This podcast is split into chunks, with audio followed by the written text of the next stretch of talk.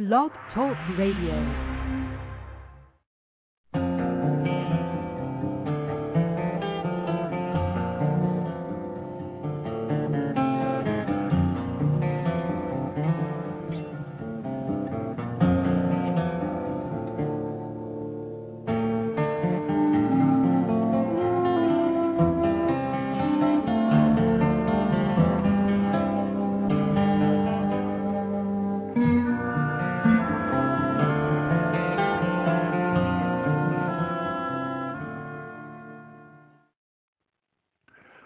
Good day, my brothers and sisters, fellow entrepreneurs around the globe. It is 0600 hours Eastern or Romeo time for you nautical types, 1100 hours Greenwich or Zulu time. This is Rudder Radio, your guide to thrive in any economy. And I'm William Eastman, managing partner for North America, uh, for Applied Knowledge Labs North America. We are a business research company with offices in Calgary, Alberta, Las Vegas, Nevada, Kansas City, Missouri, and our recently opened Atlantic Regional Office in Richmond, Virginia, which is originating today's show. And we are changing the formula of success for companies from zero to 50 million in revenue. I'm your host now for the next 30 minutes, and today's show is on deploying your resources, or how do you get the biggest bang for your buck. Uh, but before we start, we have some administrative to take care of. So first of all, if you want to join us in the chat room, uh, where I will attempt to multitask, which is talk and type at the same time for your questions or comments. You can get in there by clicking the Chat Now uh, button on our show page, which is uh, blogtalkradio.com slash the rudder, T-H-E hyphen R-U-T-T-E-R. You can join us live and on the air at 347-215-7471. That is dial in and we'll see if I can triple task. 347-215-7471. You can tweet me on Twitter, and no, that wasn't a mistake. I'm not a bird, so it's not a tweet. Uh, W. Eastman, W-E-A-S-T-M-A-N, and uh, I will be monitoring that screen as well. And of course, there's always the ubiquitous blog, uh, which has a link on our show page, or you can Google it uh, by typing in the Rudder, R-U-T-T-E-R blog, uh, and uh, it should it should pop up above the fold. Okay, where are we in the series? Well, as we do every morning in the open show, we simply give you kind of a context of where we've been and where we're headed. Uh, we've done, we're in the middle of our third series of shows. Um, it's not a matter of me waking up in the morning early and then decide what I want to talk about. Rather, what we're doing is we're sharing all of our information, the black box, about how to how do companies grow uh, fast and sustainably. And I don't mean sustainable in necessarily green terms, though it's the same kind of analogy is that you can't outstrip your resources. How do you do that? And it's based upon not some theories that we have, it's based upon what the best of the best do. Our first series had to do with the stages of growth. And what that really means is that, believe it or not, there are predictable stages that companies go through. Um, it, it is not guaranteed that once you get into a stage, you'll get out of it. Uh, there are things you have to address, how you run the firm, which is part of the emphasis today. But if you're interested in that, there's uh, we have six shows on the stages of growth. You can go to the archive section of our show page and you can download those. Uh, and I will be talking to those directly here shortly, so I will give you the uh, show numbers. Then when we finished that, we said, now let's take a look at the companies that have made it who have been very successful at growing quickly and not killing themselves and what were the what were the characteristics of their strategy? And uh, because I, I'm a firm believer that it's not so much that if you have a long written out strategy with a detailed plan, it's somewhat helpful. But the idea is that getting this right, even if it's on, even if it's in the owner's head, as long as they get it right and they have the ability to explain it, that's what you need in the business. And what we identified that there were six characteristics or six elements um, that made these companies very, very distinctive. And we did a second show on those. And so you can also go to the archive section, and it starts off with the show Doing Business in a New Way. Now, the third series, and the one we're in the middle of, and by the way, this is show number 12 of 43, you know, uh, is discussing actually the best practices. What were the best practices of those firms? What is the best practice? Best practice is a series of behaviors that are bundled together. So for example, today we're going to talk about the four attributes or the four sets of behaviors that make companies very effective in how they deploy their resources. And so, and it's by the way, it's the second to last show uh, for a week. Uh, I'm going to be out of the United States uh, next week, unable to do the show, and so we are going to take a hiatus, but it's all on the calendar.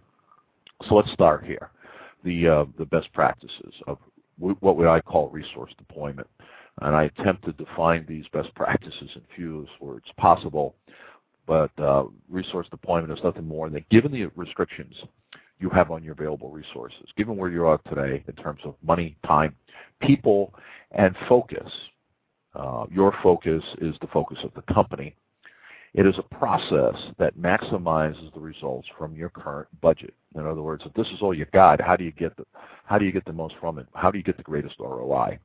Now, to start this off, I think the place for me to start is to go back to one of the gurus of management thought. Uh, this guy actually uh, had more bright ideas than the than almost the entire population of consultants in the world. And uh, the guy's name is Peter Drucker. For, the, for those of you not familiar with Drucker, I heartily recommend you peruse some of his works. I know most uh, small business owner entrepreneurs are not um, are not want to do a lot of reading because uh, it simply is most of the books out there are not really worth your time. They don't tell you much that's relative to what you do. But Peter Drucker wrote a book called The Effective Executive in 1957. It's been reprinted a bunch of times, and clearly, it's in my mind, it's one of the finest management books ever written. Because what it, what he did is he said, what are the best practices of the best executives I've worked for? As a matter of fact, if, if you're uh, if you're familiar with Stephen Covey, any of Stephen Covey's work over the last 25, 30 years, what is interesting is Stephen Covey has made millions of dollars and a career off of one chapter, one chapter in the Effective Executive called Know Thy Time. And so what Drucker said was this, and it has stuck with me all these years. I found it in all the companies that I had worked with when I was working in large corporations that were effective. I find it in small businesses that are very good at what they do, and that's this.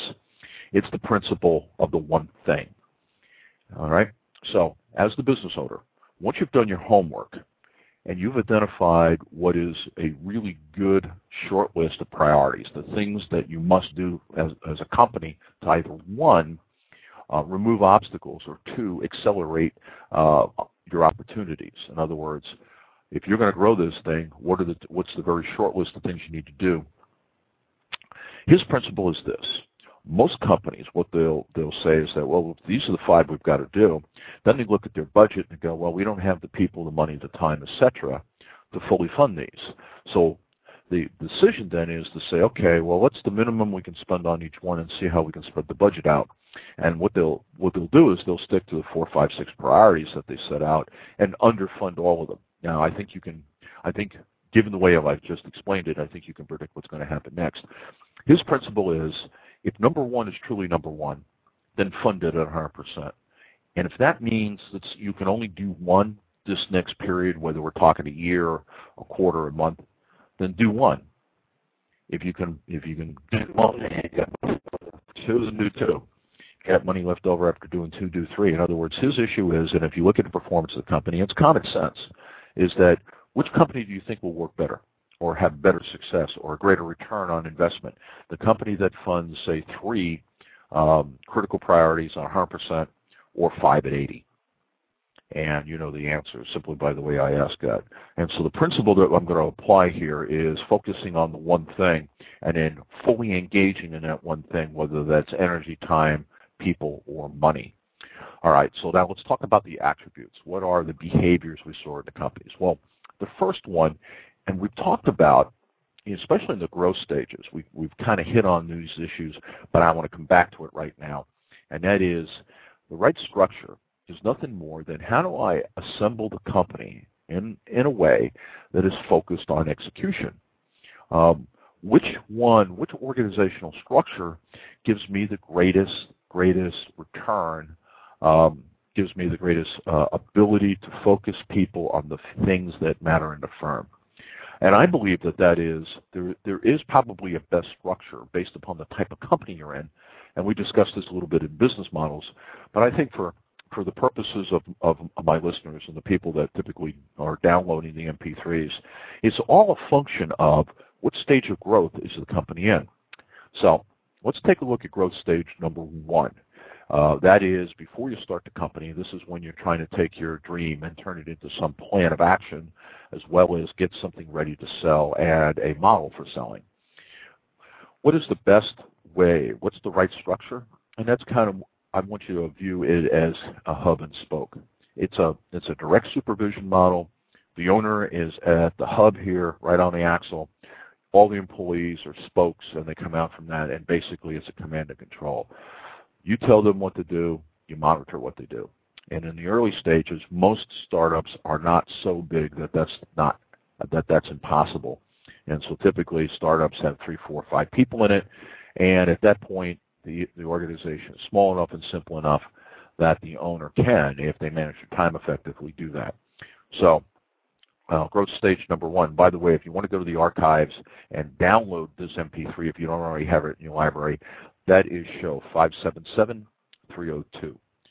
Well, stage two is the cash is king stage or the go live stage or the super selling stage. In other words, you've opened the doors, you've announced yourself on the internet, you're paying business to customers, and the whole emphasis of the firm is sell, sell, sell, sell, sell, because without cash, you have no future. Uh, this is also, this stage, also the right structure is a structure that is directly supervision. Um, again, the owner is telling people what to do, monitoring what they're doing. And in this particular case, the owner is probably more actively engaged in sales than anything else. That has their most attention because if you don't have sales, you don't have money, you don't have a business. And so that is what the, the, the right structure would be for a company in that stage two. And that is show number 577303. Now, it's stage three what's stage three? We call it the next act, and that is kind of okay. You've got through that initial spurt, and what signifies your movement from stage two to stage three is this: is that you have sufficient and predictable cash flow. You have enough money coming in to pay the bills, and you have a little bit left over to reinvest back into the company. And this cash flow is stable enough that you can predict when you get paid, so you can put together a budget and comfortably spend. Uh, because if it's not predictable, what happens? What happens to us when we get into that mode is that you withhold expenditures because you say to yourself, I'm not sure I can replace that money, so more than likely I'm not going to spend it in the first place. And so in this stage, the right structure is a structure that focuses on process. In other words, what, the, what is the owner doing here? Instead of telling people what to do, it is now assembling the people and saying, okay, you've been doing these jobs for a while.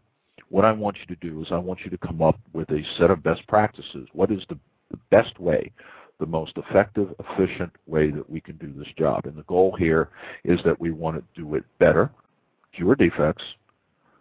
Number two, we want to do it faster. And number three, we want to do it at the lowest cost possible. And so what you get is the people who are involved in those jobs, and you may be involved in some of these teams around, so what's what's the process? How should this be done?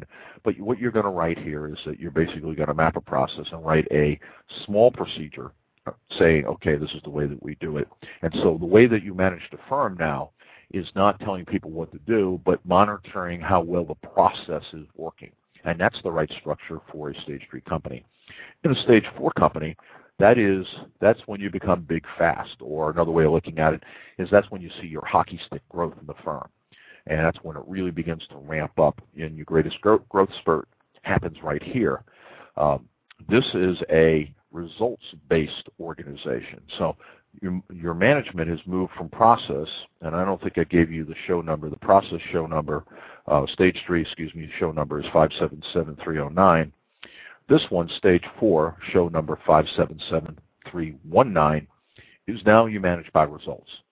Now, if, if you ask me what was the best structure in an organization and not knowing anything about the firm, what you sell, who you sell to, et cetera, et cetera, I would say that a results-based firm might be the place that you want to be because now what you're doing is you're not even monitoring process because what you now know is the processes are in place and the processes are just indicators of results.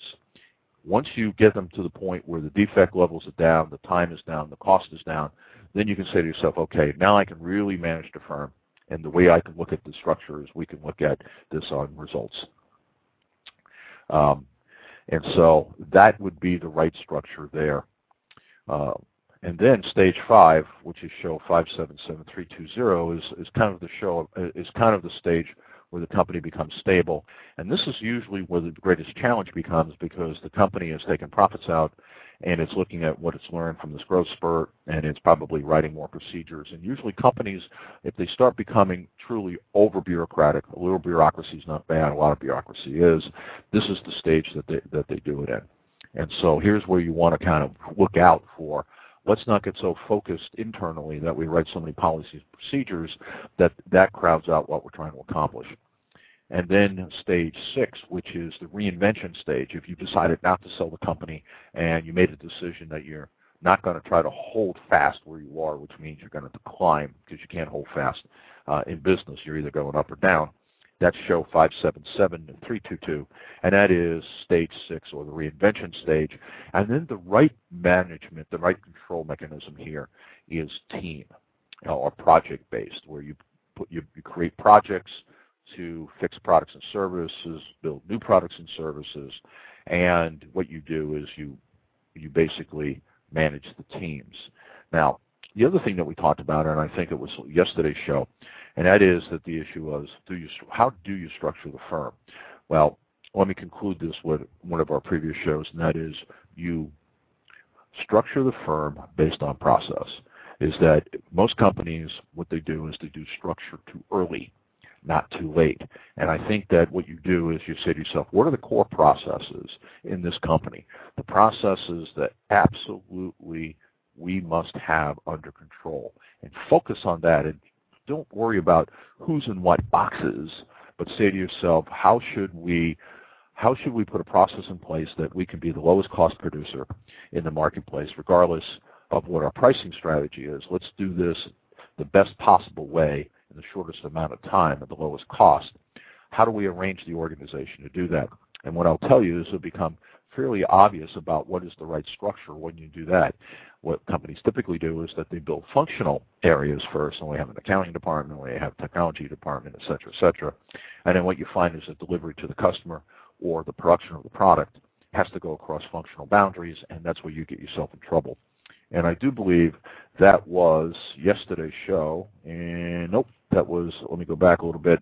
That was um, that was Tuesday's show. That is show six two eight eight nine eight around infrastructure alignment. So if you haven't downloaded that one, check that out. So that's the issue of the right structure. And what these companies did is that they understood is that structure is situational. There isn't a right one that you anybody can adopt and it works all the time. But you say for where we're at right now, uh, what is right for us? And I know that if, if you're escapee from a large corporation, one of the things that you uh, probably laughed at is how many times a company reorgs, uh, does a reorganization. What I can tell you is that companies that reorganize on a frequent basis are basically saying to you, we are constantly working on the structure to make sure we get it right. I don't necessarily see it as a bad thing, though I've been there uh, many times myself where you're going, does anybody have a clue? All right, that's number one. Kind of a long one around the first one, but kind of it's critical. The second one is the executive focus on execution. The, the second attribute of this best practice, or the second set of behaviors, is that the executives may be delegative in their approach, especially if we're talking about a company where it's predominantly managed by results. Still, the executives need to have keep their hand in the game. The owner still needs to be focused on execution. Doesn't mean that you're telling people how to do things, but it also means that your attention is there. And that is elimination of the structural or procedural uh, uh, issues that create confusion in the firm. And so what happens here a lot of times is as you write policies and procedures about how things should be done, and they're almost always done from an internal perspective, is that sometimes they get in the way of purpose. And I'm sure if you were, again, if you worked in a large corporation, I'm sure you've been there where something has happened and you need to buy something fairly quickly because it's a customer demand or you have a breakdown and then you work over, you, you talk to your accounting department and they give you, you know, is well, you got to fill out four of these, and you got to go through this procedure, and uh, we should be able to order it by the end of the month. Well, no, no, no, no. We're, we're talking about it has to be bought today, and it has to get here tomorrow. That's the type of stuff that you got.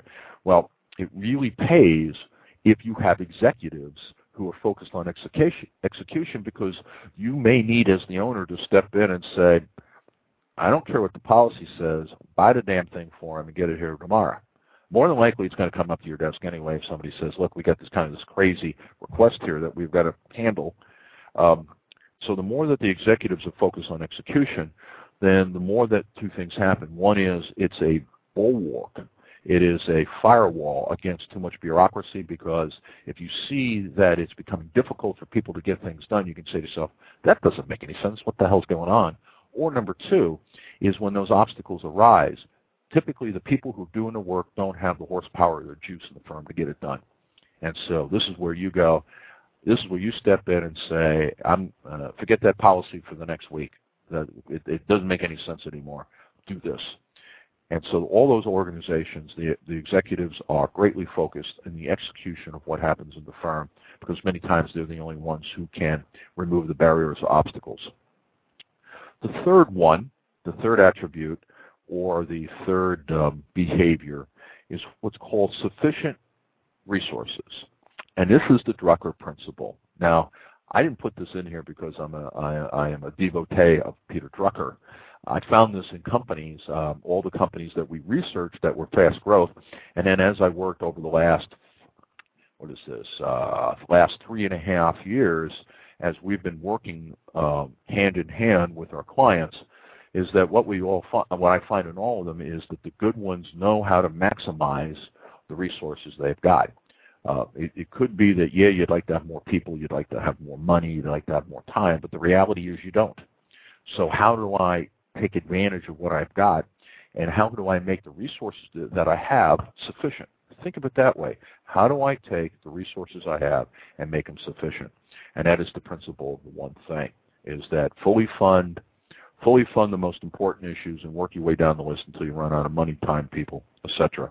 Because more than likely, if you do three things exceedingly well, um, you will have a higher return on investment and, and uh, greater success than if you try to do five or six things half-assed. And so sufficient resources. Uh, let me see here. And then the last one. Oh no, let me let me do this. Let me take a break here. I was looking at my uh, pocket watch rather than looking at the screen, and so let me hit you up with this. And I'm just typing a welcome message uh, to my guests to see if they have any questions or they want to call in. Uh, is this uh, Knowledge Labs. I said we're a business research company. That, that's true. I mean, that's a very accurate uh, description of us, but it doesn't say much about who we are and what we do. And I know it turns off a lot of business owners and entrepreneurs. The, the bottom line is that we're an information refinery. Uh, like a, like an oil company takes crude out of the ground. They can't sell you crude. It won't burn in your car. It won't burn in your house. It won't burn in your plane or truck. Um, Somebody has to take crude and turn it into fuel. That's what we are. We're an information refinery. We take not only research done by other people of what of what are the best of the best companies out there doing, specifically related to the issues of how small businesses become market dominators, how the small businesses grow, and especially in the economy that uh, uh, that we're in uh, today. Let me see here. I, I, guess I can't type and talk at the same time. Um, the issue then becomes is that how do we turn it into usable products for you? And, and so that's what we do. We have, an, we have our products are in two areas, assessment and surveys. And what we do is we, we help companies diagnose where they are in their growth curve, what are the issues facing the owner and executive of the firm, and then how do you make those things go away? How do you take advantage of the uh, resources you have and become successful as a company? Those are the things that, uh, that we do. And then we have a, a a package called Do It Yourself, which is just a series of job aids to say, look, if you don't want, if you want to do it yourself, you don't want to hire a trainer, you don't want to hire a consultant, but what you want to do is you want to fix your own problems. We got some stuff there. So if you're interested, a couple things you can do. One is you can go to our website, which is appliedknowledgelabs.com. Uh, that's one. Two is you can drop me a email at eastman at aklabs.org. That's A-K-L-A-B-S dot O-R-G or you can call me on our Skype Skype hotline. And so one of the things that we are is we're about doing things for free. I love Skype. Um, going to replace cell and uh, all of phone systems. So give me a call at 804 471 1660. 804 471 1660. Okay. So let me talk about the last one. And the last behavior, the last attribute, is bureaucracy is not an obstacle. Okay. In other words, the structure of the policies, procedures are aligned to support performance, not perform in spite of them. Now, there's nothing wrong with some bureaucracy. There is nothing wrong with writing some policy because, in fact, there are legal and regulatory requirements on the firm that you've got to meet. I mean, if you if you say if the IRS comes in and audits you, and you say to the IRS, "Well, I hate that policy crap. I, I you know, uh, I hate bureaucracy. I don't want to have any of that." Uh, they're not going to be overly impressed, and you're probably going to have a fairly big fine to pay. Or if there's a safety violation, um, if you're in manufacturing, for example, and there's a safety violation, you don't have a safety policy, uh, you may have some problems. And if you get yourself in trouble with the State Employment Commission because you don't have any policies around how you deal with people, you may find yourself in, in the soup there. And so there's nothing wrong with some policies, but here is the key. Here is the key for you, and here's the key for the people in your company. And that is, is that where you get yourself into trouble is when there's an absence of vision, mission, and values. When we talked much earlier about this, the issue of where are we taking the company, where are we going to be in the future, what do we provide to whom, and the values are the operating principles. Here's the boundaries around performance um, in the company, and um, if that's absent, uh, what do you do? Well, what happens in companies that all that's absent to provide people um, uh, to provide people some sense of what we're doing and where we're headed, then companies write lots of policies and procedures, and then it becomes there's this thick manual that sits on the shelf and gathers dust. And so what you've got to say to yourself is some bureaucracy is necessary. I mean, I need to have policies on quality. I need to have policies around customer service. But I never can let that become so important that it gets in the way. And so the, the, the saying that we use that we use with our clients, and I used over the years that I was an executive in a firm, is never let policy get in the way of purpose. In other words, if the policy supports the purpose, then that bureaucracy is probably okay. If the policy uh, somehow hinders getting the job done, then it is basically bad and needs to go away. And so that's how you get at that. All right, so this, my summary is in order to maximize your resources, uh, you need to focus on a few things.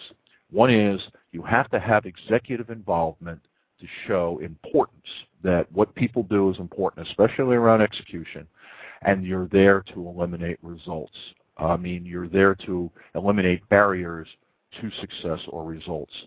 Number three is that you basically fully fund the few things that really matter to the firm, and you work your way down the list until you run out of time, money, people, etc. And so if you do that, then what you can do is given whatever you have, you can achieve the most from that. Now, tomorrow's show, what we're going to be doing tomorrow, and it's going to be the Friday show, and it's going to be the last show for a week.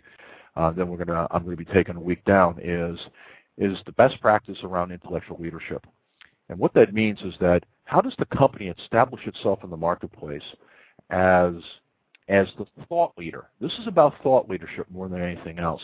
And I think what you want to have happen is to say among your peers when people talk about um, uh, their industry and they talk about the company and you want them to go, well, you know, those guys got their act together. They're on the leading edge of what's going on.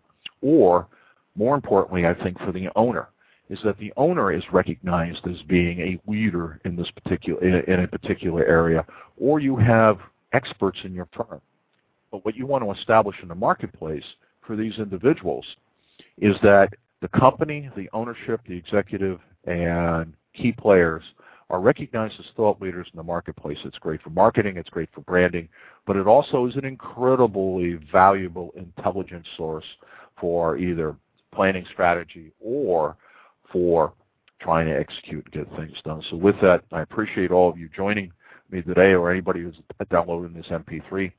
So have a great business day, wealth and prosperity to all.